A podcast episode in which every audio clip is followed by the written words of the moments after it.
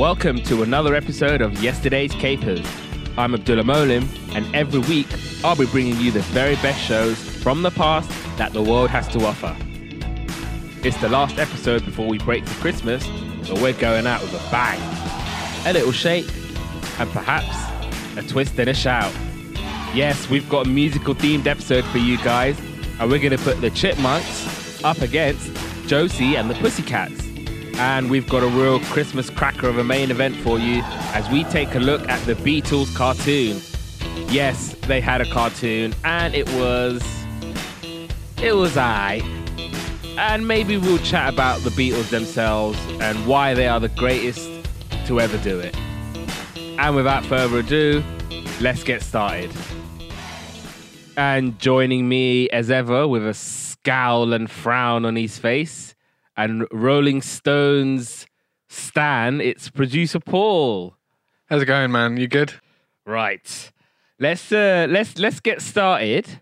And um, we're going to start with Josie and the Pussycats. So they made their TV on screen debut uh, September 1970. And some of the things happening in the world. You had Marxist Salvador Allende winning a narrow plurality of votes in Chile's presidential election. Anwar Sadat replaces Gamal Abdel Nasser as acting Egyptian president. Jimi Hendrix died in London at the age of 27 from an overdose of sleeping pills. Tora, Tora, Tora was in the cinemas. Is that a Jewish film? No, because it's not spelt with a H. Oh. But I have no idea what it is, but it's just fun to say. Tora, Tora, Tora! Oh, I, I honestly thought it was about the Jewish scripture. Nah, I don't think it is. And War by Edwin Starr was number one in the charts. What is it good for? Uh, Absolutely. No, nothing. There you go. You know, he lived in uh, Sheffield after the release of this song. Why would you move to Sheffield unless you like steel? I don't know, but yeah, like after his career, because obviously it was a one-hit wonder, and I don't think he had a, another hit after that, and so yeah, he had like a big following here in England. I mean, I only knew of the song, I think, when Rush Hour came out. And it was Of course, featured yeah, on that, of right? course, yeah. But um, yeah, he moved to Sheffield and lived there until his passing, I think, in two thousand and three. So Josie and the Pussycats. So this is a teen humor comic book about a fictional rock band created by Dan DeCarlo and published by Archie Comics. It first was published in 1962, I mean 1963, until 1982. And since then, one shot issues have appeared on an irregular basis. And a second series set in the new Riverdale universe was launched in September 2016. And then Hanna and Barbera adapted it into a cartoon. And obviously, there was a live action motion picture in 2001. And actually, there was a, a girl group with the, the same name who were meant to be like the real life incarnation of Josie and the Pussycats. And it was made up of Kathy Douglas, Patrice Holloway, and Cherie Moor. And they actually managed to release six singles between 1970 and 1971. And their sound was actually modeled on the 60s Detroit acts like the Jackson Five and Hot Wax Records, whatever that means. And yeah, so Josie and the Pussycats became like a big, not not a big thing, but kind of uh, a thing enough where they were making music groups out of them and having the the music and the singing, and then obviously following the same way as like I don't know Diana Ross and the Supremes and the Dream Girls or that sort of style of music.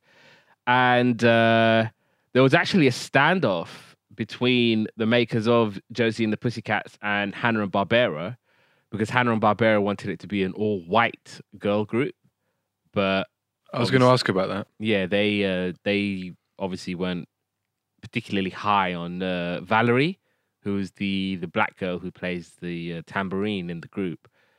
And so they were like, "Yeah, make it all white because it's all right."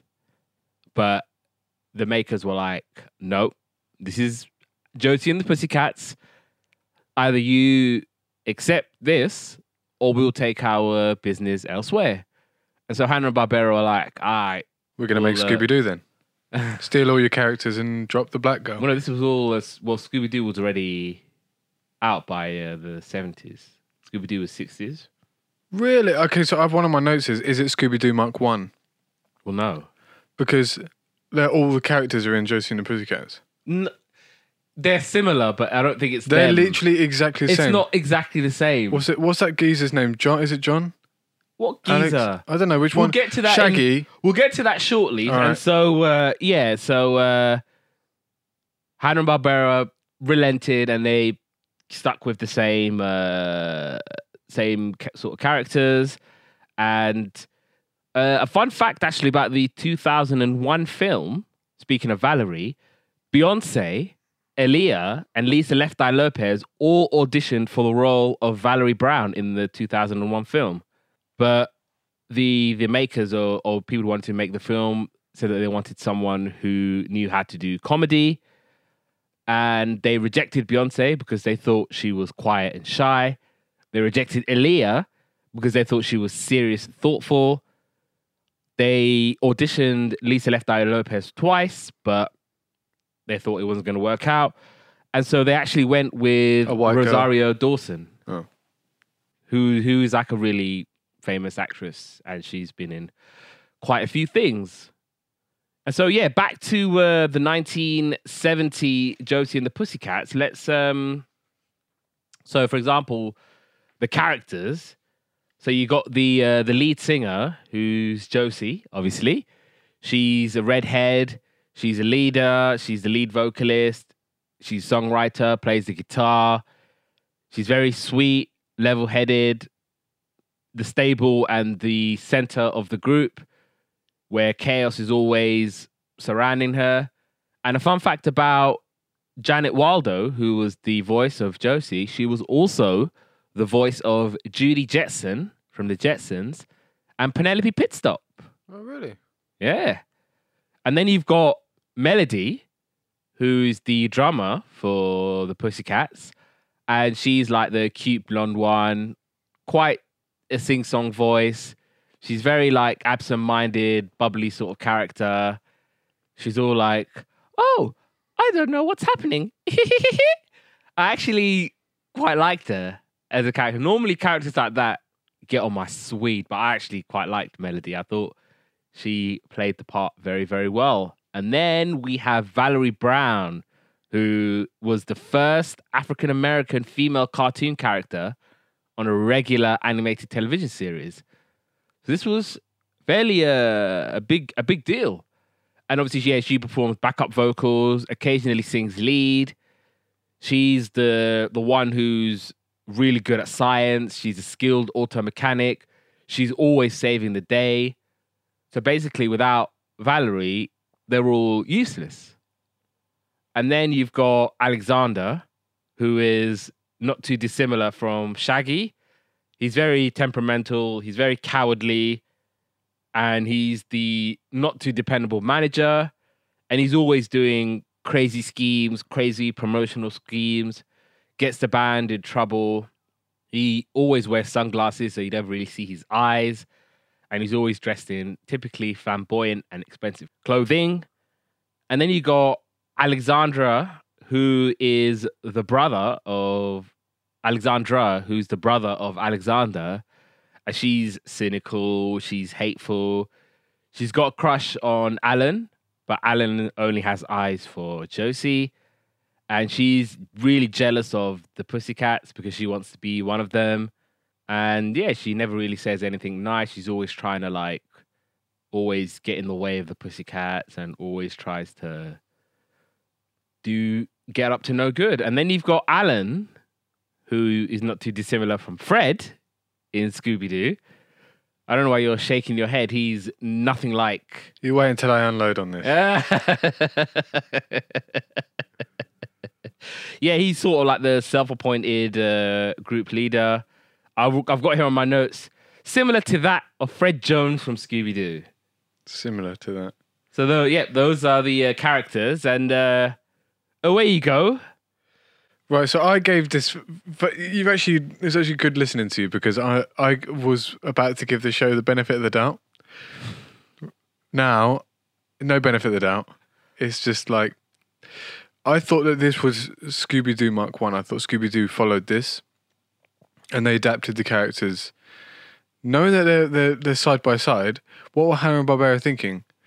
First of all, I'm pretty sure that the voice actors were the same for Shaggy and for Alexander Yeah. right? Fred and for what's his chops, Alan, right? Same voice, got to be the same voice actors. I don't think so. Yeah, come on, man. I don't think so, man. I don't think so. Honestly, and then the, the cat was like, uh, But he's all- literally the same as uh, Scooby Doo. no, but you could say he's the same as Muttley. You could say he's the same as all other animal Yeah, he's like a creatures hybrid, in all of the films. he was a hybrid between Muttley and Scooby Doo. Azrael has a giggle in uh, the Smurfs. You also got Muttley in Dastardly and Muttley.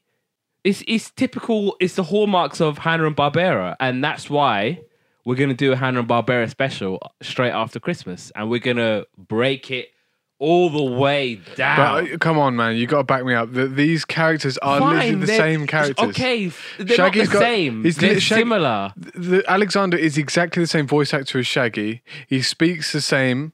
He's he looks exactly the same apart from a different color hair. Scooby! It's like- yikes, Josie! Um, to to know that they were out at the same time, that's shocking. That's like, how did they even get away with that? Easily, it's their, it's it's it's Hanna Barbera. I guess they can do what they like. No, they can do what they like, but what I'm saying is, it's very lazy. It's, I think, I think part of it was they wanted to freshen up Scooby Doo, in a way, because I think they felt that the Scooby Doo character and the Scooby Doo gimmick, whatever, was Getting old. was getting stale, and so they thought, let's try and. I mean, it's not as if Josie and the Pussycats had a long run anyway. They literally had like what, fifteen episodes, and they were done. And they Mm. did a couple of episodes of them being in space, and then that's it.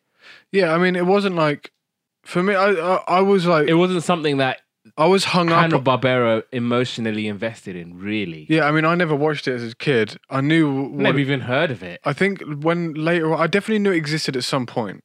I don't know when, but I didn't. But I didn't know that it was literally like the same characters. And that was for me. I was like, like I said, when I was watching it, I gave it a benefit of the doubt. I didn't do any research into the background of it, thinking that it was out first. Scooby Doo followed it, and they built on that, and they moved on, knowing that, that it was the same time and that it wasn't like kind of a build on that. Is that's taken away a lot of points for me. The thing about this is it's part of their own family.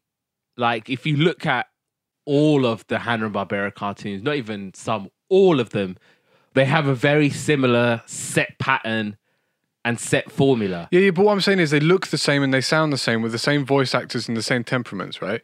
Like, Well, no, no, not no, the no, same but- voice actors. yeah, it literally. They might have the same characteristics and the same vibe. literally the same voice it's actors. not the same voice actor. I'm going to IMDb this, but what I'm saying is like the Simpsons doing the Simpsons or something like that, and then just having the same characters over again with different color hair. The Thompsons. Yeah, like nice sideshow Bob um episode, but it's this for me. It was too close to the characters Why is that a problem? because it's not the same show. Of course, it's a different show. But that's they what- sing. They sing. Yeah, but that's what I'm saying. So why? But why not make all new characters that are completely different? Are different. They got different color hair. Who is Alexandra similar to? Who, which one's Alexandra? She's the girl who's like Oh not no, in the she's group. a, she. But she's, is she similar no, to? but she's on the outside. Like but she's, she's part of the group. but she's part of the group. But she doesn't like the group. Who is She keeps trying to Melody s- similar to? Daphne, But what about Josie? Who's she similar to? then? Velma.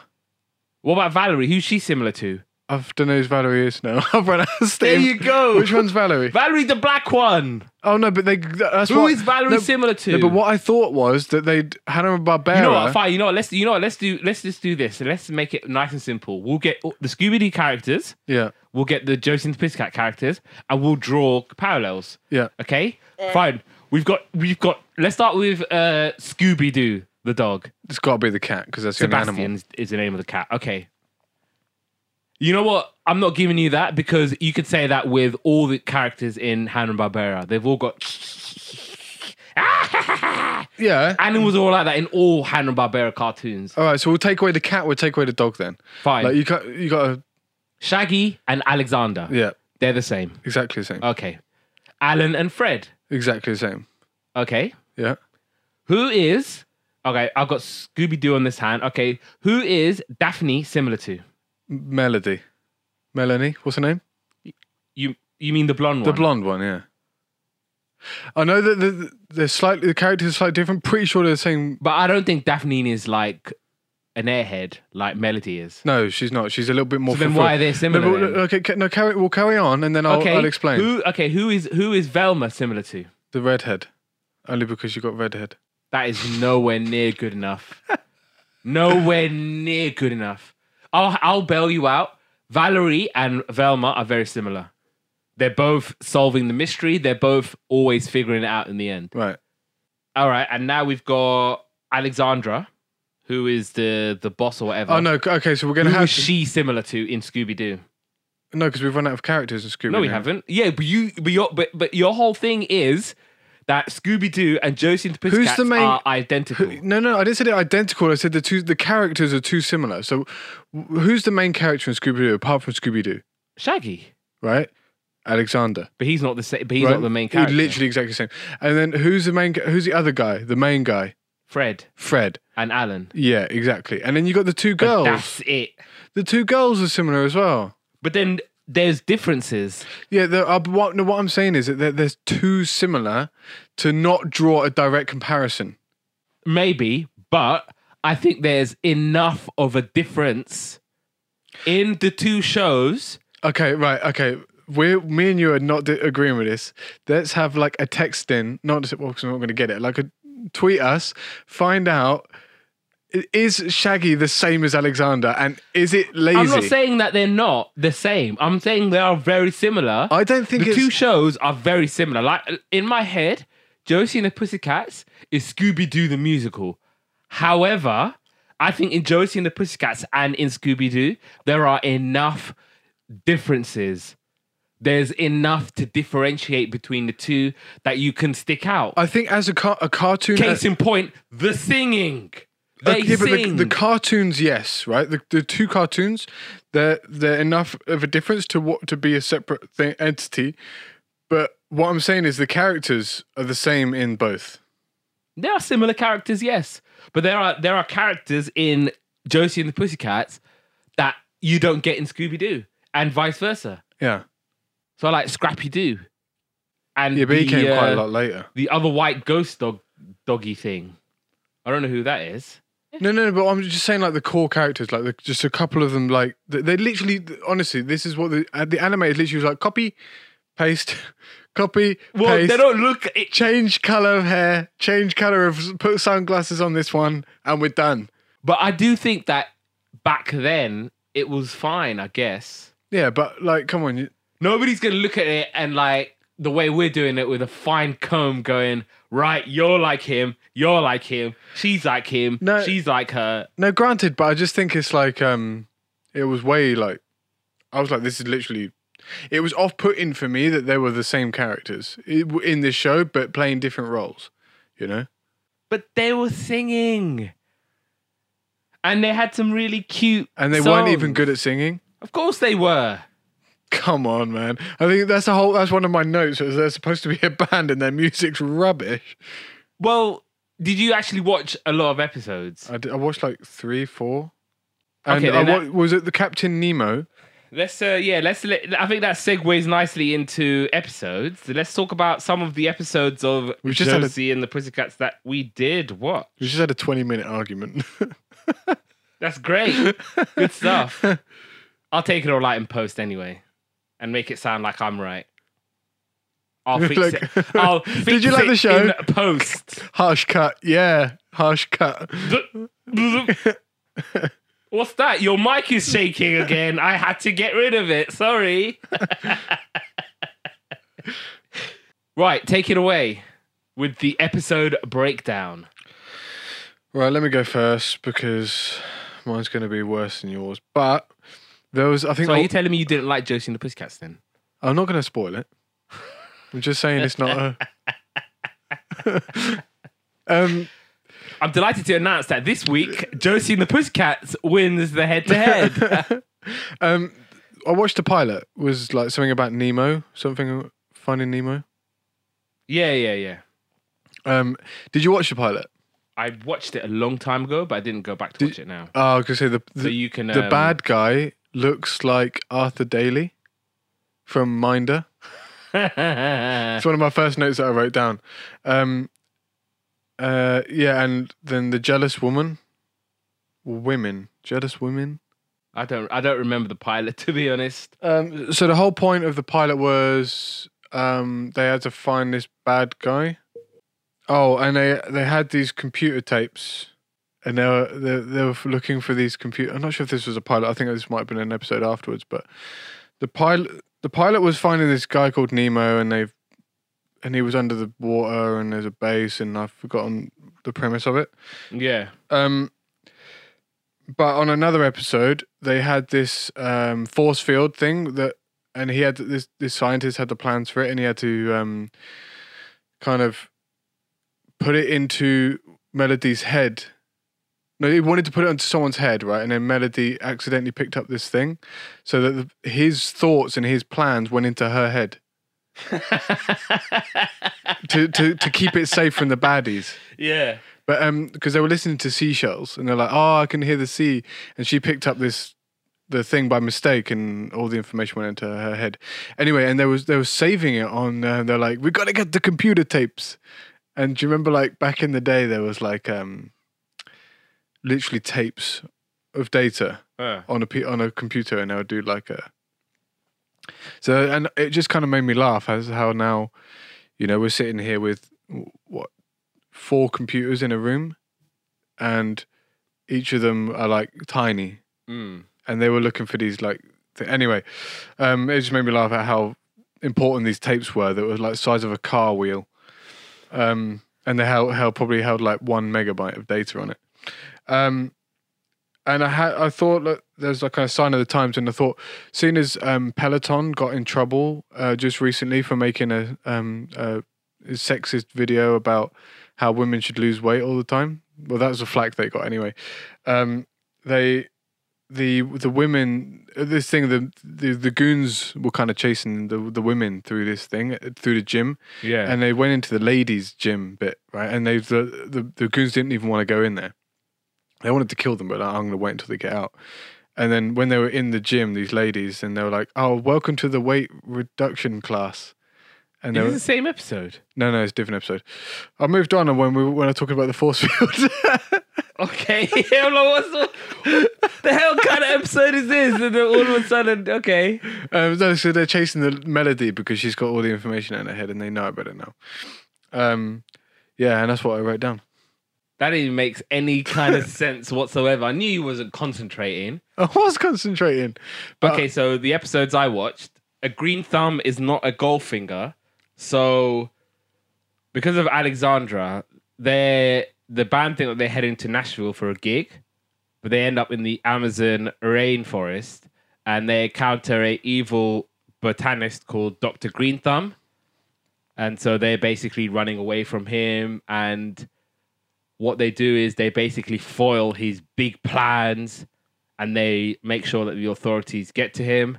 And then in the end, he says, I would have gotten away with it if it wasn't for you meddling kids. I see. See what? It's got nothing to do with it Got nothing to do with exactly the same line they have in Scooby Doo every day. This has nothing to do with anything. I have no idea what you're talking about. Do you think There that, was funny though in this episode. I think one of them like appears out of the door, and then Alexandra's like, "Who are you expecting? Scooby Doo?"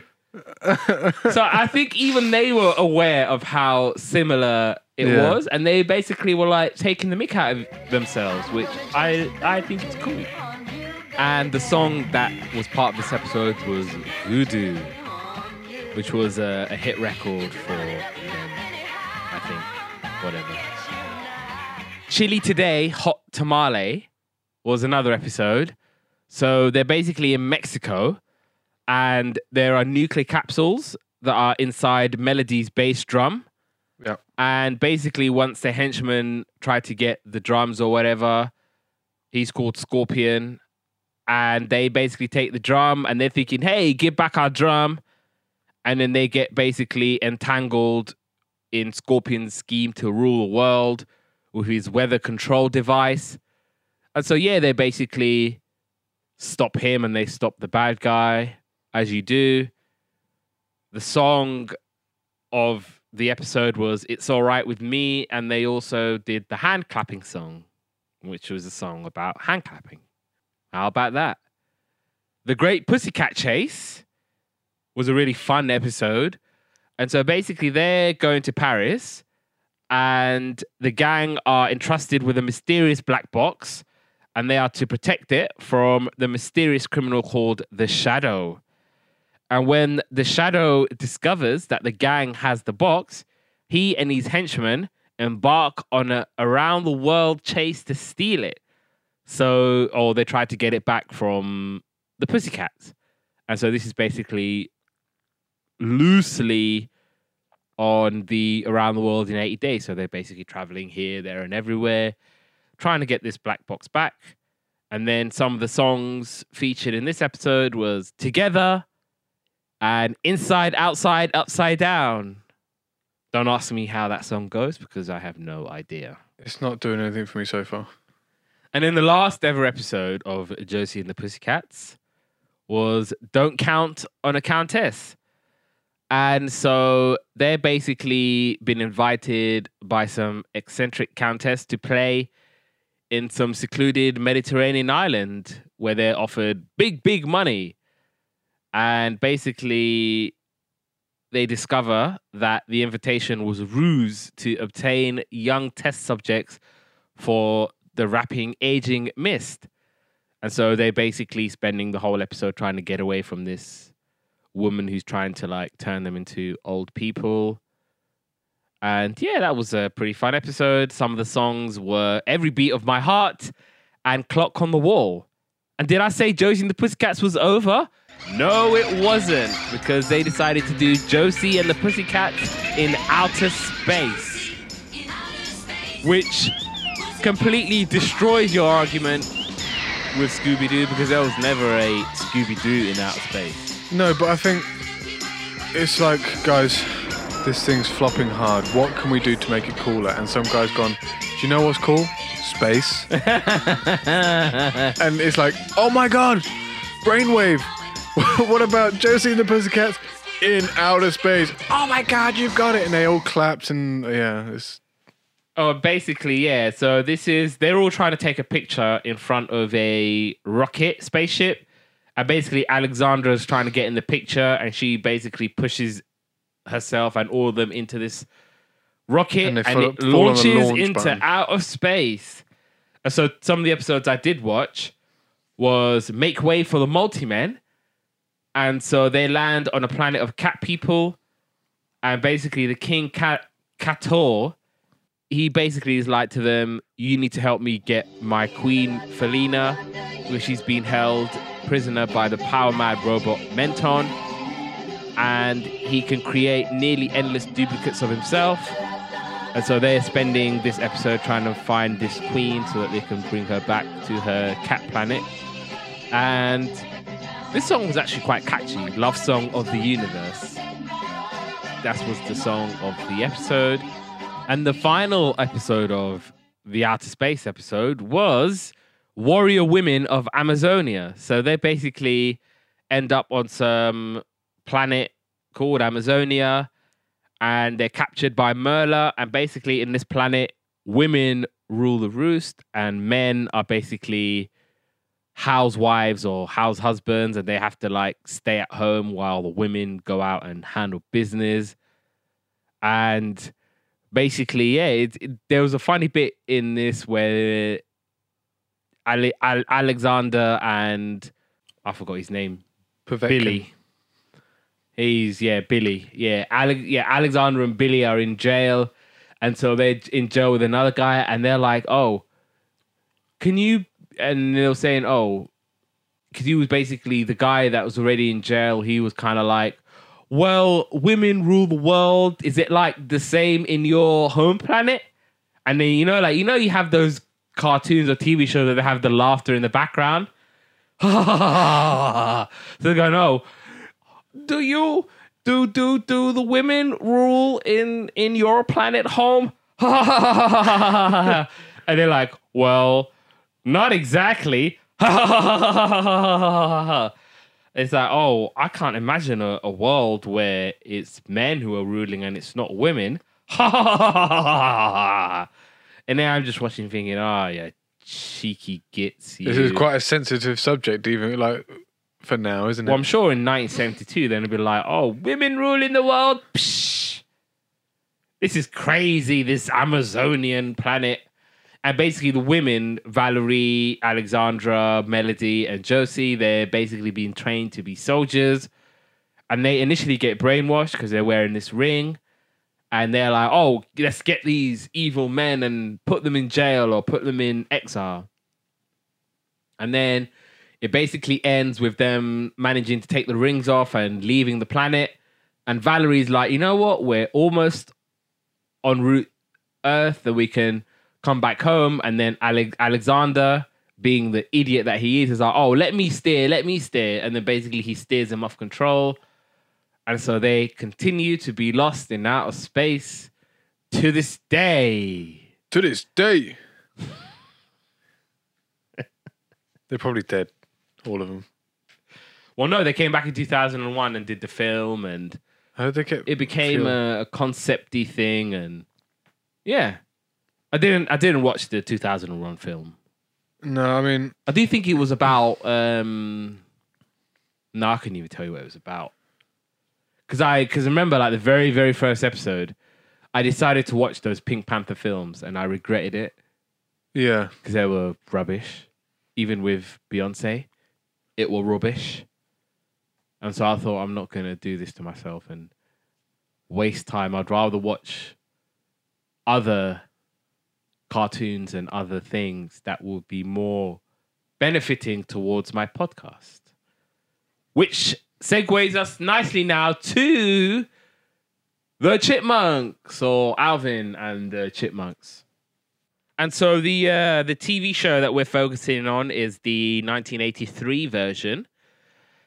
And some of the things happening in the world in 1983 September, Arnold Schwarzenegger becomes a US citizen. Six men walk underwater across Sydney Harbour, which is 82.9 kilometers in 48 hours. why? Why not?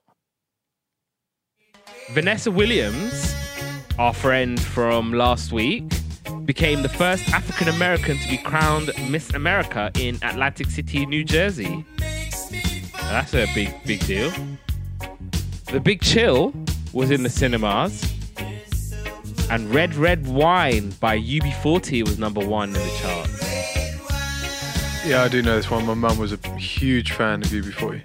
Yeah, they, they were pretty good. I actually liked them. Kingston Town was my favorite UB40 song. Yeah, I mean, she likes Sky music in general, so. Hmm. And so let's talk about the Chipmunks, which is also known as David Seville and the Chipmunks or the Chipmunks. It was created by Ross Bagdasarian Sr. for a novelty record in 1958. And it consists of three singing animated anthropomorphic chipmunks Alvin, Simon, and Theodore. And they're managed by their human adopted father, David Seville. And obviously, it was a big success. And the singing chipmunks and their manager were given life in several animated cartoon produ- productions, including the 1983 series that we're going to focus on, and also loads and loads of films. And I think they're still going to this day, the cartoons, I believe. Yeah, I So, think they uh, are. Yeah. The voices of the group were all performed by Bagdasarian, who sped up the playback to create high pitched, squeaky voices. And I think the first song that they did was Witch Doctor. And because it was so unusual and very well executed, they actually won two Grammy Awards for engineering. And they first appeared on TV in 1962. As you can hear Witch Doctor in the background in their cute voices. You know the song, right? Yeah. Yeah. and then, of course, obviously, you had the Chipettes as well, who were accompanying the Chipmunks. You care to tell me the names of the Chipettes? Um, can't remember them. I did watch the episode where they were introduced, though. What their story? Yeah. I watched that episode too. It was a, What- it was a cute episode. Where they go into the hotel room. Oh, that's the first. Oh, when they oh when the Chipmunks meet the Chipettes. Yeah. Okay, no, there was a Chipette story. All right, it's uh, Brittany, Jeanette, and Eleanor, and they were adopted by Beatrice Miller. So they're known as the Millers, whereas the Chipmunks were known as the Sevilles. And so the Chipmunks. Let's talk about it. Um, I think I remember when when I was a kid. I, I mean, certainly when I pressed play on this on this season. So when the when I pressed play on the um you know on the theme tune on the episode starting the theme tune came on whatever, um, I was like, yeah, man, I do remember this, like the music and the um How could you not remember? No, because I, I thing is I remember I remember kind of it being a thing, but I don't remember watching it. What the Chipmunks? Yeah, until th- this theme tune came, and I was like, "Oh, of course." Um, and I did have a bit of a soft spot for it. Hmm. I think that my sisters probably liked it a little bit more than I did when I was a kid. Um, but yeah, I mean, it was okay. It was. It was, Okay. It was all right. The Chipmunks was amazing. I loved the Chipmunks as a kid. I loved it watching it now. It's just it's it's it's cute. It's lovely. It's it's it's it's great. I I really enjoyed watching the the Chipmunks. I mean, it was yeah, it was good. I mean, um, yeah, it was right. it was I. It was it was more than I. Okay, it was more than I. Considering who I considering you're gonna pick them in the head to head, you better think it's more than I. I mean, I, I enjoyed some of the some of the episodes and stuff like that. But um, I mean, like the Mr. T makes an appearance in the pilot, Yes, I love that. That particularly was that was enjoyed that. great. um, and the overall message from that whole episode was violence solves bully problems. It was, li- wasn't it? Though I don't know, It was like, maybe. it was like if, if I ever catch you around here, it's like, if I ever catch you again, fool, uh, I pity the fool that I catch bullying. um, yeah. So You gonna meet my friend Pain. And then, oh, yeah. So the Chipmunks and Chipettes audition episode, um, and I thought the overall message of that was when someone steals your intellectual property, team up with them. Oh, you. Because they, 'cause they thought they were the chipmunks. Yeah, But they weren't. They're the chipettes. But they worked it out in the end, didn't they? So. yeah. I mean, the weirdest part for me was when they, when the hotel manager gave him the key to the room, and they were already asleep in the room, and they were like, "Yeah, beep," What do you mean? because in the episodes where the Chipmunks and the Chipettes were introduced, Mm. that they didn't know each other before, right? Was when they they went to a hotel. They had a gig. Yeah, yeah. And they went to the hotel where they were staying and they were like, oh, we're the chipmunks. And they go, okay, here's your key. And they go to the room and they use their key and there's already the chipmunks that were the chipettes already in the Ah. room. Bit of a hotel blunder. I mean, it is because obviously in the theme song, we're the chipmunks coming up stronger than ever before. We're the chipmunks, Alvin, Simon, Theodore. So it gives it away. I mean, it wasn't like their song was "We're the Chipmunks," Brittany, Jeanette, Eleanor. You know, you know what I mean? Um, do do do do do do do do do do do. See, this is a, a program that I religiously watched when I was a kid as well, and I couldn't get enough of it. I thought Alvin was ace. He was like my favorite naturally. but Al- Alvin's not a nice guy, man. Of course, he's a nice guy. No, man. He's like In what way is he not a nice guy? he's just like he's a liar. He- A liar. yeah, he keeps. That's a, that's a serious There- accusation. there was a whole episode where he lied to this woman to impress her. And then he was like messing up the house. It was on the Honey I Shrunk the Kids episode. He literally went across the thing and lied to a girl to get him over. And lied and lied and lied, and then he had to backtrack at the end. Yeah, but that's what most people do anyway What, to like- impress a girl. Fellas do it all the fellas. You know you do it all the time. So why is it different when Alvin does it? Because Alvin's got a innocent voice and he shouldn't abuse that. Please come over. he's got like a he, It'll be worth it. he should have like um uh You know this episode. I'm gonna I'm gonna do it in the uh, speed track of the Chipmunks, okay. and we're gonna sound really adorable and chipmunky and yeah. Ooh ee ooh ah ah ting tang walla walla bing bang. Ooh ee ooh ah ah ting tang walla walla bang bang. No, I told the witch doctor I was in love with you. I told the witch doctor I was in love with you. We sing it ooh ee ooh ah ah ting tang walla walla bing bang. Ooh ee ooh ah ah ting tang walla walla bang bang. You know this is like the last episode before Christmas, so we're just gonna basically muck about here and uh what do you leave it alone? Like I can get rid of it in post if you're that angst and and and, and funny about it all. I'm not funny about it. I just think that you like the chipmunks a lot more than I did. I think I, what what I think it was is So who the hell's gonna win in your head? To, I would love to know who's gonna win your head to head. Do you know who's going to win in my head to head? Rory the racing car. Because last week was my jam and this week's not so much my jam. Goodness me, Rory the racing car. Do me a favor. Right, okay, maybe I should talk about the episodes I watched. Okay, so we talked about the C Team and the Chipettes, which was the pilot. I watched the Chipmunk story.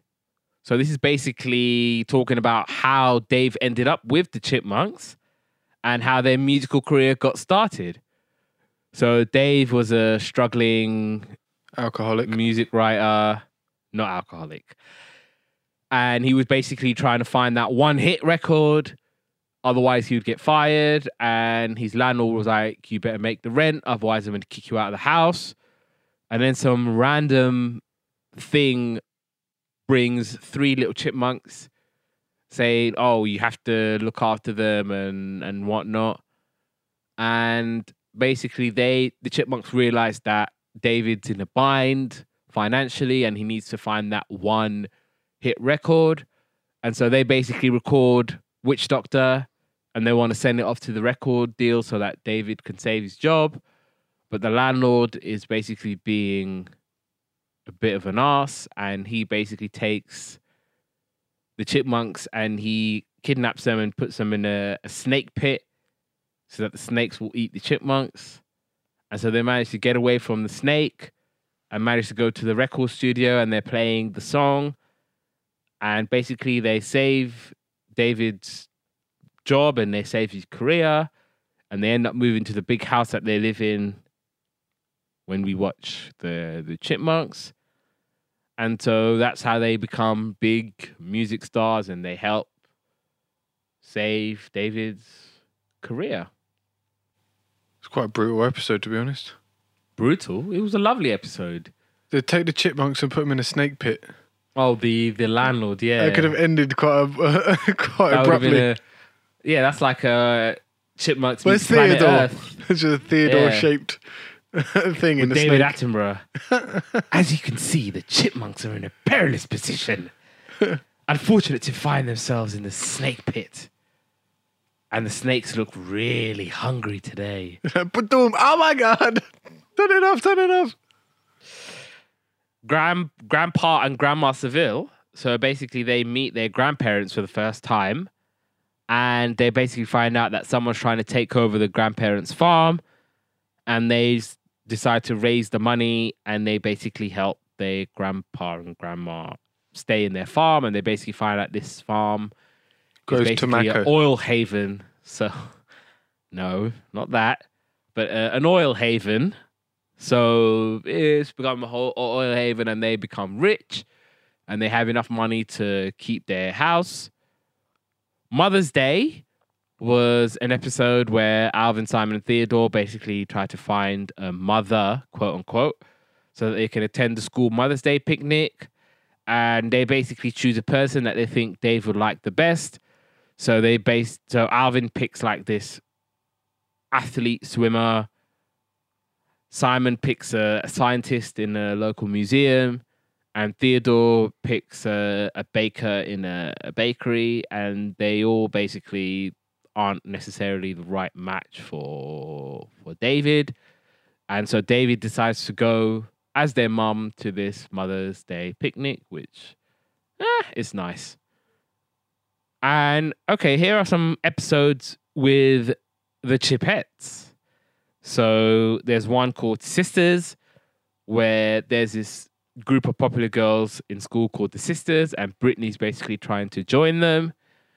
And she has to avoid Jeanette because they're like, oh, Jeanette's a nerd, Jeanette's a geek. We don't want you hanging around with her. And Brittany's like, oh, she's just my science partner. I don't have anything to do with her. And then in the end, they don't even accept her into the club anyway. And Brittany then, of course, realizes that you don't need your fake sisters. You've got your real sisters, Eleanor and Jeanette. And basically, the other chipmunks are all angry with her because they're like, how could you do that to Jeanette? That's your sister. That's that's your blood. That's your family. That's your day one. But it all resolves itself in the end. And then the Chipette story. So we find out where the Chipettes came from, and they were basically initially they were in Australia. Now this episode was quite hard to watch because the Australian accents were dreadful. Did they It put sounded on? like they it sounded like instead of being in an orphanage in Australia, it sounded like they were an orphanage in East London. Because they're all like, "What you doing there? This is an Australian orphanage. Yeah, I'll I'll deal with you. I will." It's like no, and yeah, that that was really tough to watch. But the whole kind of story was that the Chipettes had this friend called Olivia, and Olivia was like, "Don't worry, we're gonna get adopted and we're gonna get out of this orphanage." Because the lady in charge, she just basically wants to make money off the kids singing. None of them are good, but then obviously the Chipettes can sing. But Olivia's basically like, "You better be quiet and don't sing in front of the lady in charge, otherwise she's just gonna basically exploit you and use you." And then once they realize that the Chipettes can sing, they basically lock the Chipettes away. Olivia gets adopted. She's like, "Oh, where are the Chipettes? I don't know where they are." And basically, the Chipettes think, "Oh, that Olivia left them," so they manage to get away and go to America. And so then that's where they basically become famous singers and they become successful. And then they run into Olivia in America. And so, yeah, that was a, a nice, lovely episode talking about the Chipettes and where they came from. The last episode I watched, but it wasn't the finale, it was Operation Theodore. And so basically, the Chipettes are volunteering at the local hospital, and Theodore's only bringing in Eleanor's homework, but he gets caught up, and they think that his tonsils need removing. So he ends up going into theater for operation, but they're all like, stop, stop, stop. It's another kid called Bobby, but like Bobby's really, really scared. And so the chipmunks basically put him at ease. And then in the end, they're all singing The Longest Time by Billy Joel in their nice, cute chipmunk voices. And I just thought this was so lovely and nice. And there we go. I can hear it now in their cute little chipmunk voices. This is, yeah, this was this was really, really, really lovely. And yeah, this was everything that I loved about the Chipmunks. The Chipmunks go to the movies. So this was the final kind of Chipmunk project they kind of did in the 80s and 90s. So this was basically Chipmunks doing their own interpretations of of famous, famous movies. I did watch Back to Our Future. I remember, I think, watching that as a kid. So this was basically chipmunks of the present day meet the chipmunks of the 1950s. So they swap lives for a little bit, and then I think the the chipmunks the, that went back to the 1950s were like, oh, we we don't really like it here because we don't have TV, we don't have all the things that we like, and so they just swap back, whatever. And then Bigger, which was based on the film Big. So Alvin wishes he was a lot bigger so that he can basically do adult things. He can sing because because as a group, everyone's saying, "Oh, we we, we can't sign the furry." I think they were called the furries in this episode, so they wanted to be signed, but obviously they were too young. So everyone's, everyone's just basically saying to them, "Oh, run along, kid, run along, kid. You're already in the fourth grade." So he wishes in a jukebox machine that he's older. So he becomes older. He becomes like the manager of a, a girl group who was the Chipettes, but they're playing a, a girl group and then he's basically struggling to adapt to adult life and he's struggling to manage this girl group. And he's watching Simon and Theodore going to play little league baseball. And he can't watch his favorite cartoon because obviously everyone's like yeah little league is for kids mate. It's not for you. You're you're grown up with grown up responsibilities. And then he basically wishes that he was a kid again and in a in a similar vein to Big, he sees his picture on a milk carton where it says a kid called Alvin is missing. If you've seen him, blah blah blah blah. And so yeah, he goes back, and David's like, "Oh, thank God you're okay. We thought you were missing." Because remember, I think in the film Big, Tom was Tom Hanks' character's like, "Look, it's me, mom, it's me," and then the mom was like, "Who the hell is this grown-up guy?" But it's really the kid. And yeah, this was a a, a lovely, movie. lovely episode. And I think you watched Funny We Shrunk the Adults. Yeah, so I'm like, Honey, I Shrunk the Kids is a great movie, man. It really like, is. It's like, it's so, it's so cool, right? Man, like, I haven't seen that in years, though. Um, Donkey's years I've not seen that film. I hope it comes on during the Christmas time. I hope so. I mean, I watched it actually a little while ago, um, and it was the um, the the bit where the ant dies in Honey I Shrunk the Kids is tragic when it gets murked up by the scorpion. And I think oh, and I think to this. Why did you remind me of that? I think to this day that I like I can't. Scorpions are one of the insects that I'm uh, most scared. I think a scorpion's an insect, right? It's got six legs. Yeah, I think so. Anyway, yeah, the something like scorpion that. is like I hate scorpions anyway. Um, but yeah, great episode. Like that's the one I was talking about with the um, with a line to the girls to they basically bring these girls around and, and say like, oh, around our house we can get up all sorts of shenanigans, and they end up smashing the house up, and they're like thinking that dad's not watching, but he's been shrunk by the little shrink ray thing, so he sees everything, and they get in trouble when he gets grounded. Alvin gets grounded at the end. Alvin. Um, and yeah, no, I, so I, I, like the like little bits and pieces, you know, like uh, the parodies of films and stuff. Yeah, that was very very well done, and the theme song is just amazing. I love Chipmunks Go to the Movies theme song. I mean, uh, imagine you're the star, no matter who you are. I mean, you Come know better than me. With us, come sing song with us. Cameras in action, let's get to the scene chipmunks go to the movies. Da, da, da, da, da, da, da, da, Chipmunks bringing the movies to you. It's a great theme song. Absolutely cracking theme song. I mean, I was like, I knew it had changed, but I couldn't work out why it changed. Um, I was like, oh, it must be because it's chipmunks a... go to the movies and they're doing a parody of Honey I Shrunk the Kids. No, but I thought it was just like a dip because I went when I clicked on it, I just clicked on the the top last one ever. Ah. So I thought it was just another kind of episode. Ah. And and I did watch a while. They actually did change the name to the Chipmunks after a certain point because of the Chipettes, because it was because it was known as Alvin and the Chipmunks. Yeah. And then because obviously they were like, we got these other prominent characters. So now what's it called? Just the Chipmunks. Just no, when they were doing the uh, the TV series in the eighties, I think when uh, DiC Entertainment, I think they're called. When they took over, they changed it to the Chipmunks. Because As- as opposed to Alvin and the Chipmunks. 'Cause It was just basically you'd think, oh, it's just about them and whatnot. But But they changed it back in the movies, right? It's called Alvin and the Chipmunks in the, in the it's in like the recent I movies. I, I I think so. But with the TV show, yeah, it's worth Yeah. it's worth mentioning that it was changed to the Chipmunks. I think from about maybe eighty seven until about its end. Fair dues. Yes, fair dues. And uh, decision time. And Paul's got a big grin on his face because I think I know what he's about to say. Um, He's saying he wants to be a millionaire. I think- all right. Don't be like after that the, Diddly, the one diddly, million pound diddly. question going.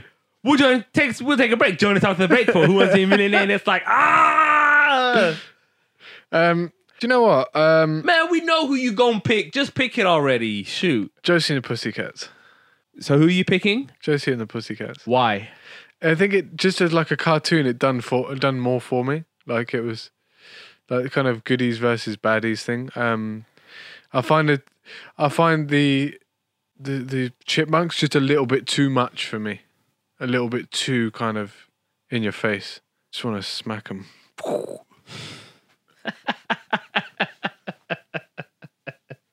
Are you really going with Josie and the Pussycats? Yeah, I have a lot. I have a lot of um, um, sort of a lot of uh, bones to pick with it, but like as a cartoon, it's kind of goodies, baddies, a little bit of mystery in between. Wow. Um. Hmm. Okay, so I'm.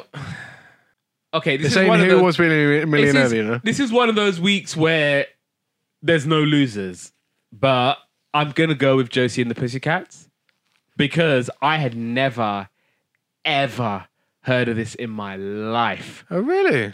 at all. This must have been the only time where I knew something you didn't know. at all.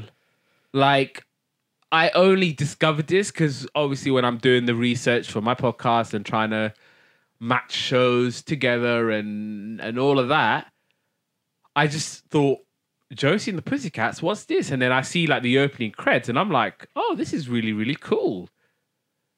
And there's a black girl in it as well, so I'm like, this is what the 1970s. So I'm looking at thinking, okay, so they had a, a a- character like this in the seventies, and yeah, I just thought I thought I thought the show was cute. I thought it was nice. I thought the music was pretty good. It was very, very Hanna and Barbera, Yeah. very strong Scooby Doo vibes. Yeah, I, I, I, I liked it, but also because the Chipmunks, they was like my thing as a kid growing up watching it and what have you. But no, yeah, this was a case of uh there ain't no losers, only winners. But uh Josie and the Pussycats, clean sweep. How about that?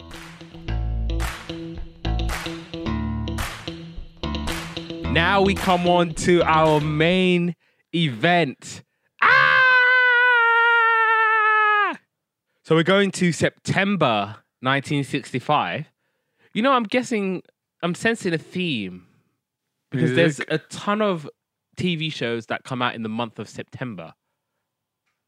Throughout doing this podcast, it's always been September, and sometimes it's been like the same month, like September 1990 or Yeah.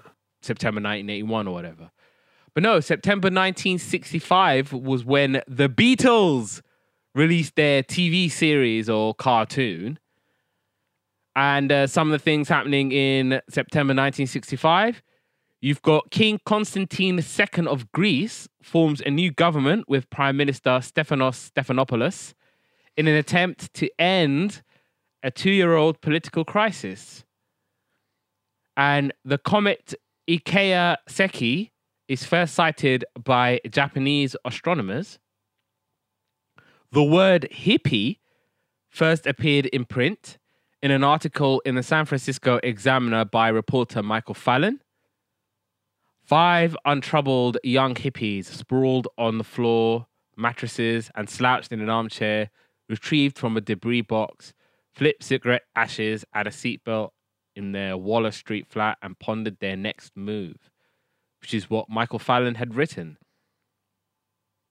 And I thought instead of just talking about movies and TV shows and songs that came out in 1965, I thought I'd keep it in theme. So this was when Help was uh, number one in the charts in most places in the world. The movie Help also was in the cinemas at the time.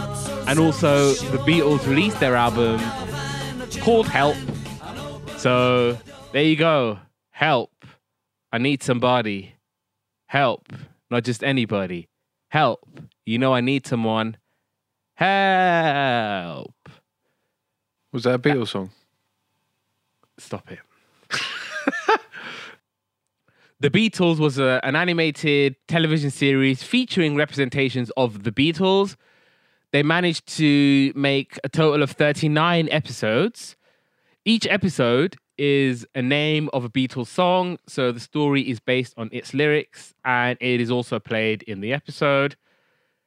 It's the first weekly television series to feature animated versions of real living people. So this was some historical milestone. And basically, and what they would do in the episode, they'd have like a sing along sequence. So then they'd have people singing along with the songs.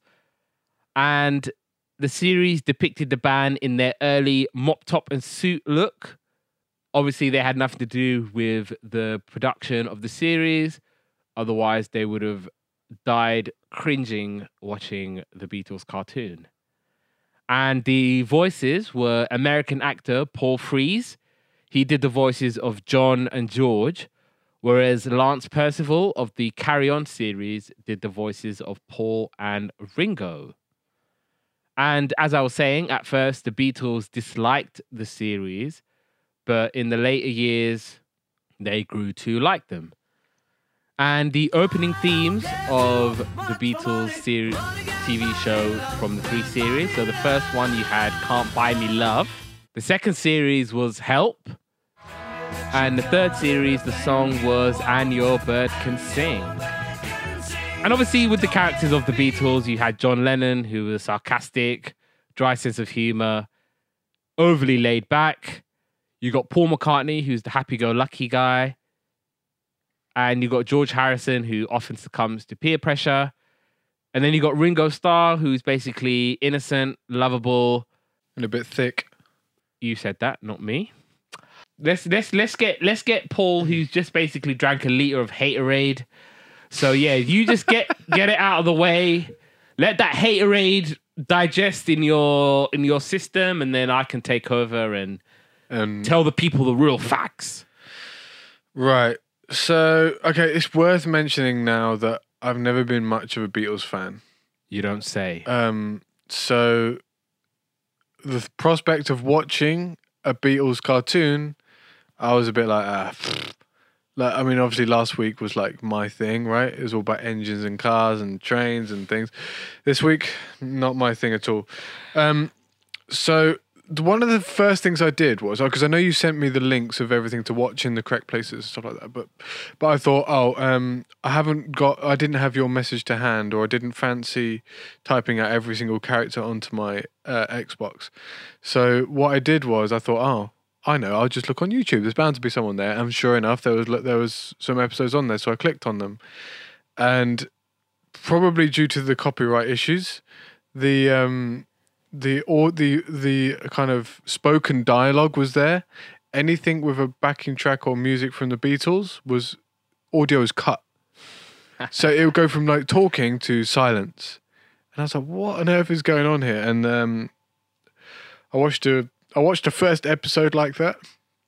And obviously couldn't make head or tail of what was really going on. So uh went on to the links that you sent me and still didn't really understand what was going on. I watched a pilot with um them, them trying to find someone to rehearse, Yeah. right? And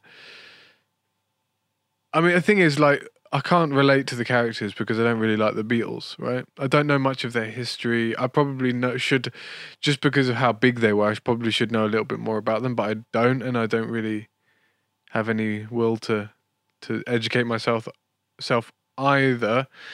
Um, there was a funny bit where there was this dragon I think it must have been the last episode I skipped to, and that Yeah, I watched that one. and they, they they were playing music, and and when they were playing the music, it made the dragon sick, and I was like, that figures, man. um, but yeah, I mean, I found this the show itself was it was really difficult to find something with really good quality. Um, I found that it had a lot of. Uh, do you know, like you have film roll when you get dirty film and Yeah, stuff like that, and I felt like whoever was keeping the Beatles um, film rolls didn't keep them very safe. Like if you look at the Hanna and Barbera stuff, the stuff's flawless, right? As in like Josie and the Pussycats, the um, uh, Scooby Doo, and any- anything else we've watched so, thus far Yeah, with yeah, Hanna yeah. Barbera, the, the quality has been superb, right?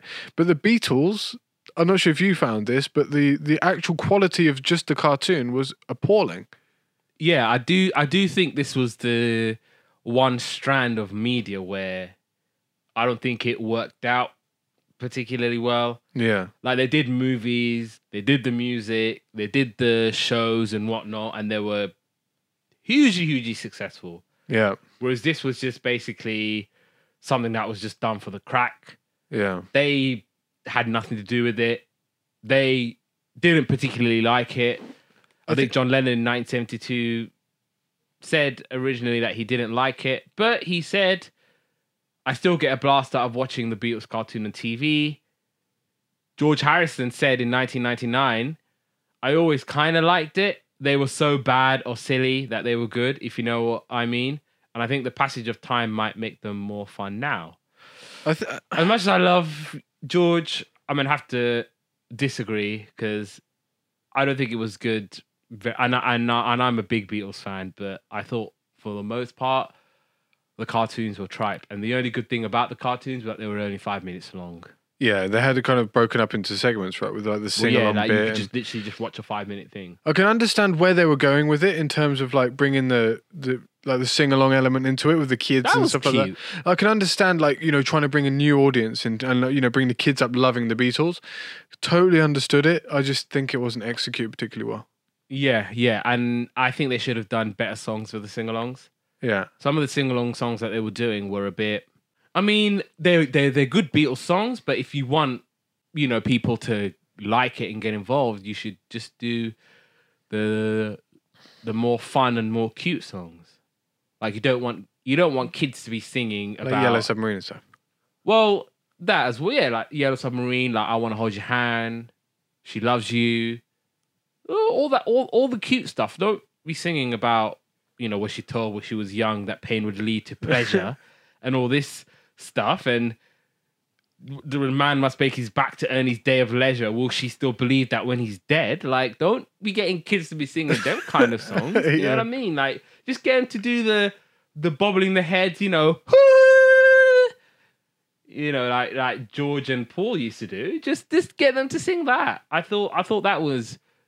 I mean, don't get me wrong. I was there and I, you know, took part in the sing along, and it was all cute and lovely. But um, yeah, I, like I said, I do think this was a uh, an area or a, uh, for want of a better word, a strand of, of media that they. Uh, Didn't break. I don't. I don't know if it. I don't know if it. Um, I don't know if it worked out for them, but obviously, I think this cartoon isn't gonna necessarily define them, and it isn't gonna be like the the the, the deal breaker because they even by 1965 they had a, they had achieved so so many things and um listen, I think that the Beatles are legends. I didn't even know about the cartoon, um, but obviously they're phenomenal success.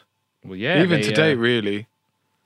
the, the the influences they've had on so many artists and musicians, the innovations that they used in in music, particularly with the uh, Sergeant Pepper's Lonely Heart Club album. So that was, I think, it was voted by NME as the, the greatest album of all time. I mean, I mean, it's wrong, but fair enough. I don't think it's wrong. We've got the greatest album. I mean, come on, man. What do you? I mean, I guess. I mean, as a Beatles fan, I wouldn't say it's my favorite Beatles album. I I lean more towards Revolver and Rubber Soul as would- being my favorite Beatles albums. But would you say the Beatles are the best band ever? yeah, Ever? ever. No one can touch the Beatles. No one can touch what they did. No, I'm And in not. I'm not talking about songwriting, I'm not talking about the success. I'm talking, I'm talking about, about, as music, yeah, as music. The, the the the style, the innovation, the whole sort of tracks and the recordings and the different instruments and different techniques that they used in the studio. Like this is they pretty much with that album, the Sgt. Pepper's album, they pretty much changed how music sounds. They experimented a lot more. And when they were experimenting more, their music was a lot better than all of the nice, lovely, cute stuff. And um, yeah. do a quick rundown of their album. So, Please Please Me was their first album that was released in 1963. Then you had With the Beatles in 1963 again. And then Hard Day's Night was 1964, along with Beatles for Sale. That was another one in 1964. Then they released two albums in 1965, Help and Rubber Soul. 1966 was when they released Revolver. And then, yeah, 1967 was when they released the Sgt. Pepper's Lonely Heart Club Band. What I will say is that if they added Strawberry Fields Forever and Penny Lane onto Sgt. Pepper's, it would have been the greatest album of all time. Hands down. No argument. I wouldn't I wouldn't even have it. But because they included those two songs in the Magical Mystery Tour, because they kind of recorded those two albums in Abbey Road at the same sort of time. And I think one of the first sort of projects that they did, or the first songs that they recorded, was Strawberry Fields. John Lennon wrote that, which was basically about where he grew up in the orphanage. And then you had the B side of that was Penny Lane, that Paul McCartney wrote, which is just basically about Liverpool, really. Basically about Penny Lane in Liverpool. I think Americans even go there today like as a tourist site, they'd be like, "Oh my God, we're gonna go to Penny Lane. We're gonna go to the fire station that has the portrait of the Queen. The Penny Lane barber shaves another customer. Like just all those stuff that Americans love to do. And then the White Album was 1968, and then yeah, after that 1969, the Abbey Road album, and then I think their last album was Let It Be. So that was when they kind of broke up and ended up hating each other and hating each other's guts and uh, it all ended quite That happens quite a lot when you just put shove people together and just like make them churn out music for years and years and years. Like, like I what think they is it, stopped two, three, touring at some two, point three as albums well. as like in a in a year. well yeah, and they That's a lot of work. because you know what? They did all of that and I think they stopped touring. Yeah, because obviously they used to tour loads. I think after 1965 they literally stopped yeah. touring. Everything was just we're gonna drop albums in a studio. There it is. Yeah, and I, I think their music was was was was was was was was loads better for it. I think when you're just like, you know, you can't like, you can't force this like magic and the creativity to happen. I think when you just like, kind of the same people doing the same, so you're seeing the same people and doing the same thing every single day, yeah it makes you go crazy. True. Because they would imagine they would have probably have been together probably non-stop for about 15 years. Exactly, and it's just like the things that are expected of them as well. Like you know, if you imagine like they they became like probably one of the biggest bands quite quickly, right? Um, I think, yeah, once Beatlemania, I think after 1963 almost. yeah, which is it was quite kind of like on. here in this country was when they kind of took off.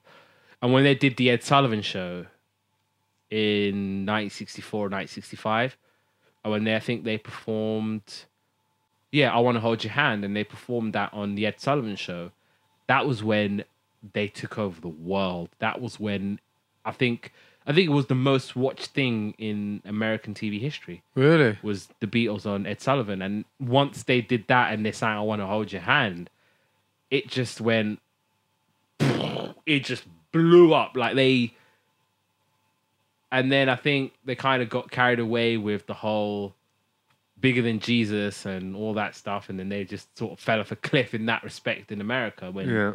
John Lennon had said that, and it upset a ton, a ton of people, and upset a lot of like I think the the Bible Belt states and Christians all around the board. So that was yeah. In that sense, they sort of fell off a cliff. But um, if you want to talk about awards and achievements, they got the they got their MBE and OB. well, Sorry, um, in 1965 was when the Beatles were given the the OBE, and the film Let It Be won the 1971 Academy Award for Best Original Score. They've won seven Grammys, 15 Ivor Novello Awards, six Diamond albums, as well as 20 multi platinum albums, 16 platinum albums, and six gold albums in the United States. In the UK, the Beatles have four multi platinum albums, four platinum albums, eight gold albums, and one silver album. And they were inducted into the Rock and Roll Hall of Fame in 1988. And they're obviously the best selling band in history.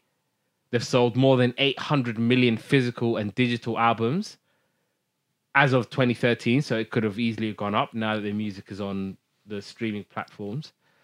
They've had more number one albums on the UK charts, 15, and sold more singles in the UK, 21.9 million, than any other act. Rolling Stone magazine ranked the Beatles as the best artist of all time. They ranked number one on Billboard magazine's list of all time most successful Hot 100 artists.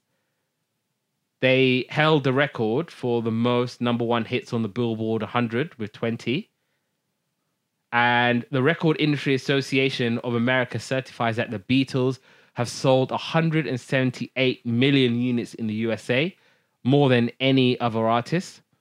And people celebrate World Beatles Day under UNESCO, which I think is the 16th of January. And they have asteroids named after them as well. So 4147 Lennon, 4148 McCartney, 4149 Harrison, and 4150 Starr, and 8749 Beatles are five asteroids named after them. I mean, I'm not sure if that's a good accolade, having some like hurling piece of rock that's flying through space and is going to destroy anything in its path. and uh, yeah, and as as of of course we're close to Christmas, it's worth mentioning that they've had three number one songs: "Day Tripper," "I Want to Hold Your Hand," and "I Feel Fine" were all Christmas number ones in 1963, four, and five. I'm going to say I might be wrong, but um, yeah, you guys can check it up. I think the only group to match them was the Spice Girls in 96, 97, and 98 with Two Become One, Too Much, and Goodbye were all Christmas number ones. And yeah, they were the only group other than the Beatles to achieve that. So uh, there you go, Spice Girls fans. You're like the Beatles. I don't understand, like, just from my own personal preference, I don't understand why the Beatles were so big.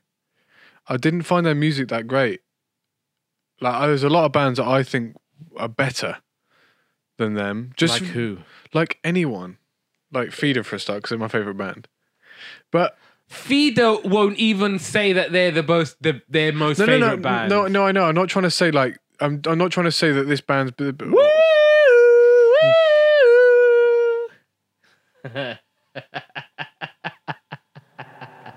what are you doing?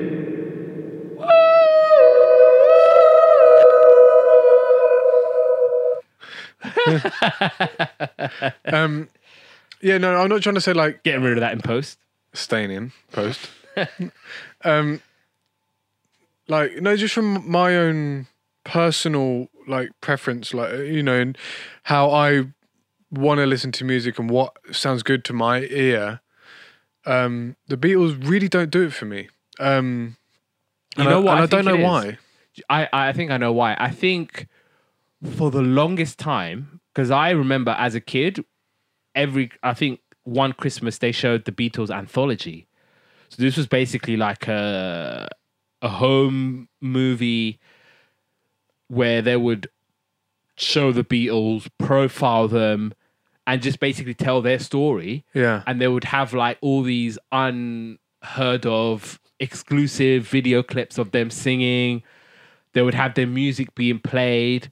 And as a kid, I was thinking, oh, these are all very nice, lovely songs. Like, I want to hold your hand, she loves you, help, all those songs. I remember these songs I used to just, like as a kid would like be have fond memories of of hearing those songs and watching the Beatles anthology and and seeing how they make their music. Yeah. And I just think that everybody, a majority of people have an idea of who the Beatles are and what their music is.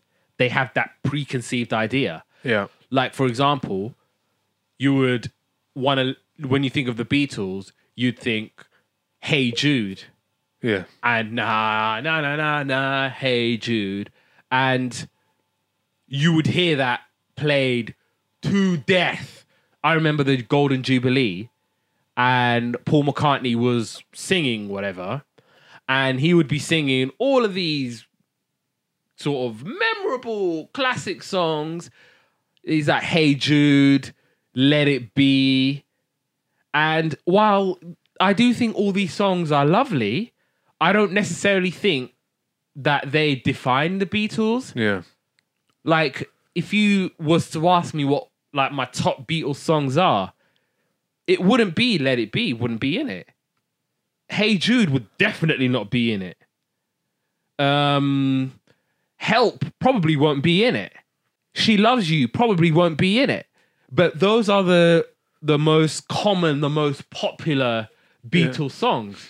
And if you just close it and just have it as that, then yeah, of course I can see why so many people think, oh yeah, the Beatles, because you just play those songs to death.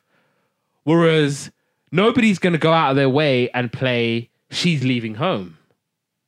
Or nobody's gonna go out of their way and play, I don't know, I'm looking through you. Or I'm only sleeping. These these are the the the Beatles songs that I will listen to and think, this is a top top group who have written some of the most incredible songs to date that's ever ever been written like paul and john are like they're absolute songwriting geniuses like they have written and penned some of the greatest ever songs and i don't think those particular songs get get the recognition that they deserve because people are thinking once they think of the Beatles, they just think, oh my God, it's Paul McCartney. It's the end of a show. And he's singing Hey Jude. And you got a whole bunch of drunk people. Nah, nah, nah, nah, nah, nah, nah. Nah, nah, nah, nah. Hey Jude. And you're just like, oh my God, shut these idiots up. Like, Yeah, I, I totally see that. And one of the, one of the things that I find a bit weird is I don't see um, Paul McCartney. If you think if you picture Paul McCartney, yeah. personally, I don't see him as a songwriting legend. I just see him as some bloke. Like it doesn't look like. No, yeah. I'm not sure what. I know what you mean. I know what a genius. I don't know what a Just genius looks songwriter. common, doesn't he? Yeah, yeah. Like I don't know what a genius songwriter looks like, but he doesn't look like it. No, and his style and his techniques have influenced so many artists. Like if I if I think of like the best songs that I think Paul McCartney has written, like I do think Yesterday is is a beautiful song and it is it's a great great song, but it's one of those where someone will will will, will take that song and they will play it to death and then Yeah. they will use that to define Paul McCartney and as a whole the Beatles and it's like yeah it's a good song but there's other incredible songs that Paul McCartney has written Have you seen the movie yesterday? no I fancy seeing that. Actually, looks quite good. I think it's already out in DVD now Yeah, I mean, I was put off when Ed Sheeran was in it yeah, but Tamwar from uh, EastEnders is in it. yeah. I do like that they had a like a British Asian guy playing a, a prominent role in a in a film, but I don't know. Like I've I've heard incredibly mixed reviews, Oh, really? and because I'm a Beatles fan, I'm gonna judge it like hell. I'm gonna have my big red pen out. Yeah, I mean, look, I, the, recently in the last what got five years or so, I've not seen a great movie. Uh, there's been a lot of really bad movies out there. So I don't care, man. I start. Got halfway through the uh, Tarantino movie um, with um, what's it? it's got Leonardo DiCaprio in it, uh, Brad Pitt, and they play some like stuntman and uh, western thing, and it's honestly one of the worst movies I've ever seen. I don't think I know that. And that's bad to say with Tarantino because Tarantino you think is going to be a great director. No, but yeah. Anyway, back to the the thing. It's like people have this preconceived idea of what they think the Beatles is. Yeah. And I think I'm guilty of that. if if if but I don't think you're the only one. I think it's just a ton of people, and I think once people have that idea, it's very then difficult to go away from that idea because it's there all the time. When you hear when you think of Paul McCartney, you think, "Oh, he's the guy that wrote Yesterday. He's the guy that wrote Hey Jude or Let It Be." You don't think, "Oh, he's the guy that wrote Eleanor Rigby or who wrote For No One." Or who wrote "She's Leaving Home," which is probably pound for pound might be my favorite Beatles song. But um, yeah, shall we talk about the cartoon and the episodes that we watched? Oh, we've not even got there yet. Blimey. Um, Well, we got there now. so uh, look, I have to say that I struggled to watch this. Like, one, the cartoon was disjointed and weird. Two, the like I said, whoever was keeping the film rolls of this didn't keep them well. They, they were they were a disaster. Um, Sorry, let me just quickly go back into my notes. So, um, yeah, I told you about the YouTube one. I watched. The, so I watched the um, the the pilot where they're trying to find someone to rehearse, and then a hard day's night. Yeah, so they go to the castle, um, and then all the ghouls and the ghosts kind of join in with their little boogie. The fun thing about that is, you know, the first key of Hard Day's Night. Nobody knows it. the first key. So you know it goes bim. It's been a hard day's night, and uh, yeah, I don't think anybody knows. I mean, Well, the only. I think the only it's like the it's like a guitar sort of rim, like it goes Yeah, and nobody knows it. Like apparently musicians have tried so long, but they can't get the right one that you hear in in that song. yeah. That's It's like interesting. a brim, and they've tried it so much. I think the only person who might know is George Martin, and he died a couple of years ago. He was like the Beatles sort of music producer. So most of like their hits were done, yeah, George Martin. So maybe he may have known, and maybe one of the guitarists, or maybe like George or Paul or John. I don't know, but yeah, it's it's it's this thing about that. That's song. in, just an interesting fact. Um, Did you watch "I Want to Hold Your Hand"? uh, nope. Because that was the other episode with it. Oh, was that the one with the prince? No, that was uh, basically they were on a boat and they tried to hide from their fans. And then, yeah, they're trying to hide from the fans. And then they run inside a diving bell, which drops him into the ocean. And they see this octopus. Oh, yeah, because I thought it looked like Squiddly Diddly. yeah, and so they basically match the octopus with another octopus. And basically, the octopus has loads and loads of hands. And they're singing, I want to hold your hand. You see, like, like hardcore Beatles fans will always give me stick because I always like I want to hold your hand, and apparently the B side to that is a lot like a lot of fans like the B side of I want to hold your hand better than I want to hold your hand. Yeah, I Whereas me, it's like that song is probably like the very first Beatles song that I heard in my life, and it's just it's such a just a lovely simple pop song. I kind of like that, that sort of attitude.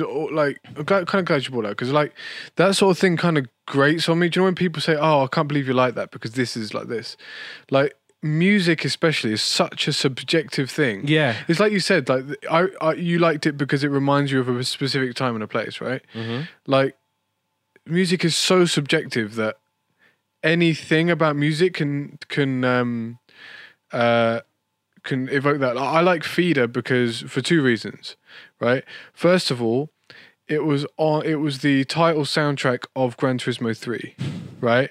That was their thing. Um so and I said, "Oh, I really like this track." And my sister bought me the Feeder album that was out Echo Park. And that's the only reason it's my favorite band is because it was my first album that I ever owned. Yeah. And um anyway, yeah, so um that's my point. Any other ones that you watched? Yeah, so I watched one. I went kind of quite far, but quite far into the um, episode list. I'm not sure if it was at the end or where it was, but there was one where there was a prince it's just a really weird episode. But it was like a prince. I think this was the last one. I'm only sleeping. Yeah, yeah, it was quite late. I can't remember when I clicked it. Might, it might have been the late last one. so yeah, so the prince, and there was an evil prime minister, Oh, okay. It might not be that one then. and the prince was co- uh, like he played the comb and the and the I toilet, don't think I watched that one. and he was like kind of playing a tune through his comb and a piece of paper. Um, and then there was a princess in another place, but the prime minister wanted to be with a princess, but the prince was supposed to be with a princess. Um, and it was a kind of like the the prime minister tried to get rid of the prince, but it didn't quite work. And and then um, then they did the whole. I can't even remember why the Beatles came into it, to be honest. And then they did their sing along bit, and then they did the whole dragon was trying to be slain one. Uh, and then the Beatles' music was the thing that killed the dragon, which is great. I loved that. Um, yeah, I'm only sleeping. yeah. Um, See, Yeah. that is see, see, see that that's what I'm talking about. Like that is probably one of John Lennon's best like written songs. I'm only sleeping, but nobody talks about that because everybody wants to talk about all you need is love. Ba-da, ba-da, ba-da. When everyone thinks of John Lennon, they think of that. They don't think of I'm only sleeping. It's such a it's a great, great I didn't even know that was a Beatles. Yeah. What is? All, all you need is love. Yeah, that's a Beatles. I didn't know that was a Beatles song. Did you not? No. Who did you think sang it? I didn't care who sang it. Because yeah, it's. I mean, it's not a bad song, but it's not. But yeah, someone you would just latch onto a song like that, yeah. and then we just think that's the song. But like, I'm only sleeping. That's just such a great song. I love that song. Like, when I wake up early in the morning, lift my head. I'm still yawning when I'm in the middle of a dream. Yeah, so this was yeah, that's why I was watching that episode because oh my god, I love this song and it's just it was a shame the video the the video was a bit as you were saying it was a bit wonky because Yeah. Even in the first one, it wasn't great, man. No, Like, not- they must have. I, particularly. I reckon that they're um, whoever made it really skimped on the budget of the actual film quality. yeah That's the only thing I can think of because otherwise it would um, there would be at least a master that's good and digitized. You know. Mm. um is there any more that you watched? Nah, man. I struggled to watch it. I'll be honest. I mean, yeah, okay, okay. I'll tell you what I what I watched. Um, okay, so I watched one called "I'm Looking Through You." And so basically, they're in Egypt and they're wandering around in a pyramid until Ringo encounters a ghost who wants his body, and he chooses Ringo's. And basically, they're all trying to, and Ringo's just trying to get his body back, and they're basically running around or whatever and they're singing I'm Looking Through You, which is a Beatles song, which I love very, very, very much, hence why I watched it. And yeah, the sing along I was saying was Girl.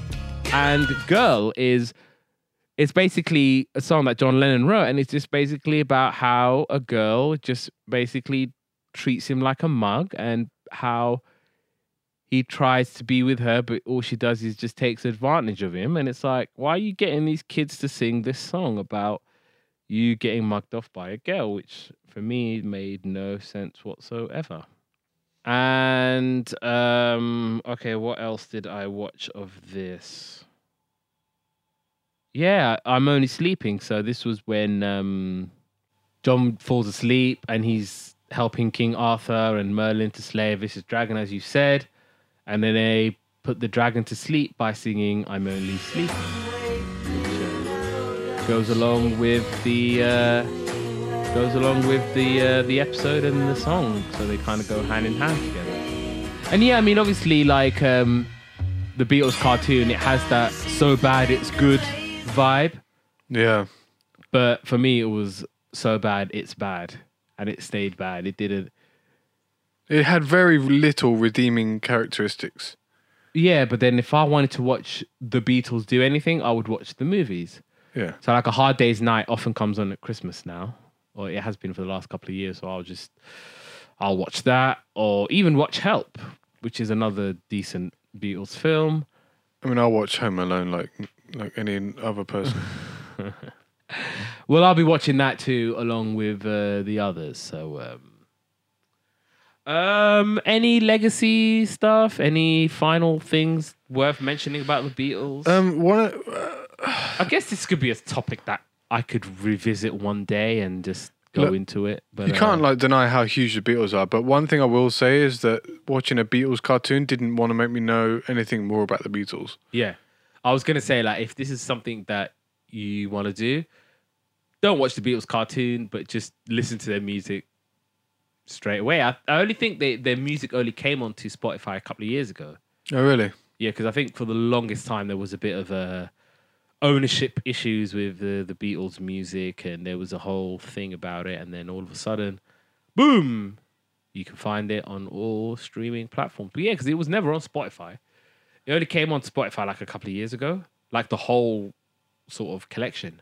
Yeah, I've I've never been on Spotify or anything like that. I, but the thing is, music's not my not my um not really my thing. So if I like a track, I just download it from iTunes and and and that's it. Like I don't have like I very rarely download albums.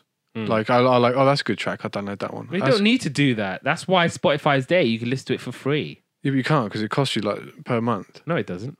Like I maybe spend. Spotify's free. If you want premium, then you pay for it, but Spotify's free. How is it free? It just is. Spotify is absolutely free. No. Yes, it is. I thought you Spotify paid like Premium is £15. nine ninety nine a month. So can you listen to it offline? Yeah. And you can't listen to it offline, but if you're online and you just make an account, you can listen to it. We're absolutely free. The only thing is that you just have to deal with ads and whatnot. See, I did. Spotify is totally free. I did not know that. How do you? How could you not know that? because I'm not into music really. Like like I said, I But I'm saying if you I if you're, download. if you're spending money on music where you can listen to it for free, Yeah, but I download like a 99p track once a month, maybe less than that. Yeah, but you don't have. My thing is, you don't have to do that because chances are that artist has their music on Spotify. I mean, Because I because I think they get money and paid for the amount of times people stream it. yeah, So the more you're streamed, the more money you make. I mean, look, this this is my my last downloaded music was um uh My Girl, which was by I can't remember who. Temptations. Yeah, Temptations, and I Can't Help Myself by the Four Tops. Ooh La La by the Faces, and then going back to the World Cup and Three Lions. Three Lions is on Spotify. I can guarantee you that for Um, absolutely free. Then then before that, which I think was like a couple of years ago, was Something Stupid by Frank Sinatra. That is and- probably on Spotify as well. And again, A Total Eclipse of the Heart by Bonnie Tyler. You're so white. Oh my god. But you could have listened to that for free on Spotify. With 8,000 adverts. It's free though. No, but you can listen to a track without. Because I think if you listen to like three tracks, you can listen to three tracks, and then after the after the third, it'll be like a little 10 second ad, and then you can listen to it again. Oh, really? Yeah. Do you know what? I'm actually going to have a look into that then. Because I, did, I, I thought that it was one of these things that And would cost like because £15 I love. Spotify, because some of our listeners of Yesterday's Capers are on Spotify. So shout out to the Yesterday's Capers listeners who listen on Spotify. Yay! I can listen to it on Spotify. yeah, that's my podcast, your podcast. They're all available on Spotify. So this is, I can't believe I'm telling you this about Spotify. No, do do you know what? It's because all of my mates are saying I, I, I pay this much money for Spotify. Yeah, no, they, they pay for Spotify Premium. Ah, That's what it is. It's not that they're paying for Spotify itself. Like I know Tidal, Jay Z's one, you have to pay, like outright. yeah. Apple Music, you have to pay outright. Spotify is like the only free, like music streaming. Okay, yeah, because I have a real problem with anything with a subscription at the moment. So like, like paying for, well, any subscription, I don't like it. I hate it. Yeah, So if I can avoid it, I will. Yeah. Like I don't pay for Apple Music. I don't even pay for Xbox Live anymore. yeah. You don't have to. That's the whole point. Like Apple Music, I don't. Yeah, like you, Spotify is free. I just couldn't believe, can't believe you didn't know that. I didn't. Well, now I'm you glad know. you told me. I'll download it. But if you don't know, now you know. So uh, there you go. And I think, um, hmm. should I tell listeners what my favorite Beatles album songs are? Because I I I feel like if I do, then I know I'm gonna change. But uh, Well, at the moment, what's your favorite album? of the Beatles, Yeah. probably Rubber Soul, because of the amount of amazing songs on there. So like Norwegian Wood, This Bird Has Flown, it's such a great song. I mean, you could literally say anything, and I'll believe you yeah. it was a Beatles Michelle, song. that's another really, really good song. I'm looking through you, girl. In my life, which you might, you probably know that song. No, I've got the Bon Jovi song in my head now. are uh, places. Bon yeah. Jovi, another better band than, uh, than the Beatles. No, they're not. No, they're not. Not even close. Not even close. If you'd have said Rolling Stones, then okay. But like Bon Jovi, do me a favor. Come on, man. Bon Jovi Even band. even even um, Van Halen's better than Bon Jovi. and Chicago, they're much better than Bon Jovi. What about Guns N' Roses? Yeah, Guns N' Roses are decent. Yeah. I think the only band, in my opinion, that came close to the level of the Beatles was Stone Roses. Stone That's it. Roses. Yeah.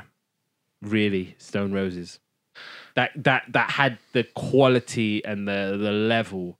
You and I see- don't just say that because I'm a United fan.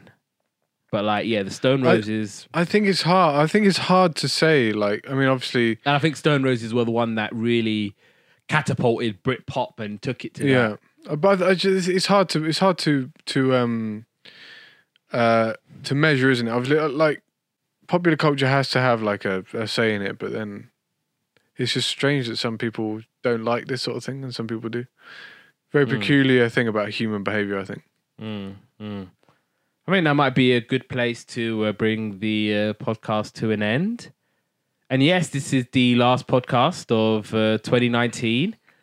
I just want to say thank you so much for everyone who's listened, everyone who's been a part of it. So that's you, producer Paul, Yep. Chris over in America, everybody who's been involved in this, everybody who's listened, everybody who sent a message, everybody who's tweeted me, who's liked my posts on all of the socials, whoever's listened to it or downloaded it from across the world, five continents, 10 countries. It's a worldwide thing and hopefully it will continue to grow in 2020 and there'll be more and more listeners, more and more people involved.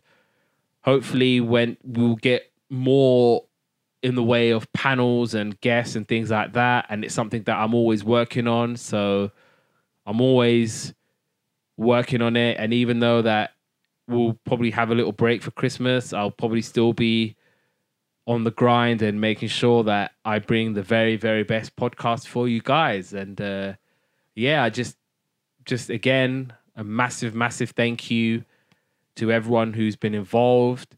And hopefully you will stay involved in 2020 and we'll together we'll keep on growing and we'll make this bigger and and even better. So um yeah, so if you want to follow on the socials, on Insta, I'm at yesterday's capers one. On Twitter, it's yesterday capers. I'm on Insta at Abdullah underscore Molim. Twitter, it's all one word, Abdullah Molim. So you can follow there. You can send me messages. You could holler.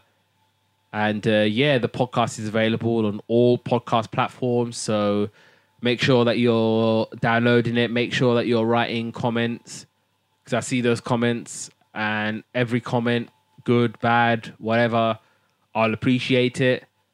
So uh, please do that. Please like, share, subscribe, all of that. And uh, total boxing content. Yeah, total boxing content. We've uh, we've had a break now. Obviously, all the boxing's finished for this year, but we'll be up and up and running again in the new year. Uh, catch up. It's uh, total boxing content wherever you get your podcast from, and at boxing TBC on Twitter. Awesome, awesome, awesome. And uh, yeah, so whatever it is that you happen to be celebrating Christmas, Hanukkah, Kwanzaa, whatever it may be, I hope it's a brilliant one. And uh, we'll be back in the new year with brand new episodes of Yesterday's Capers. But not the Beatles ones.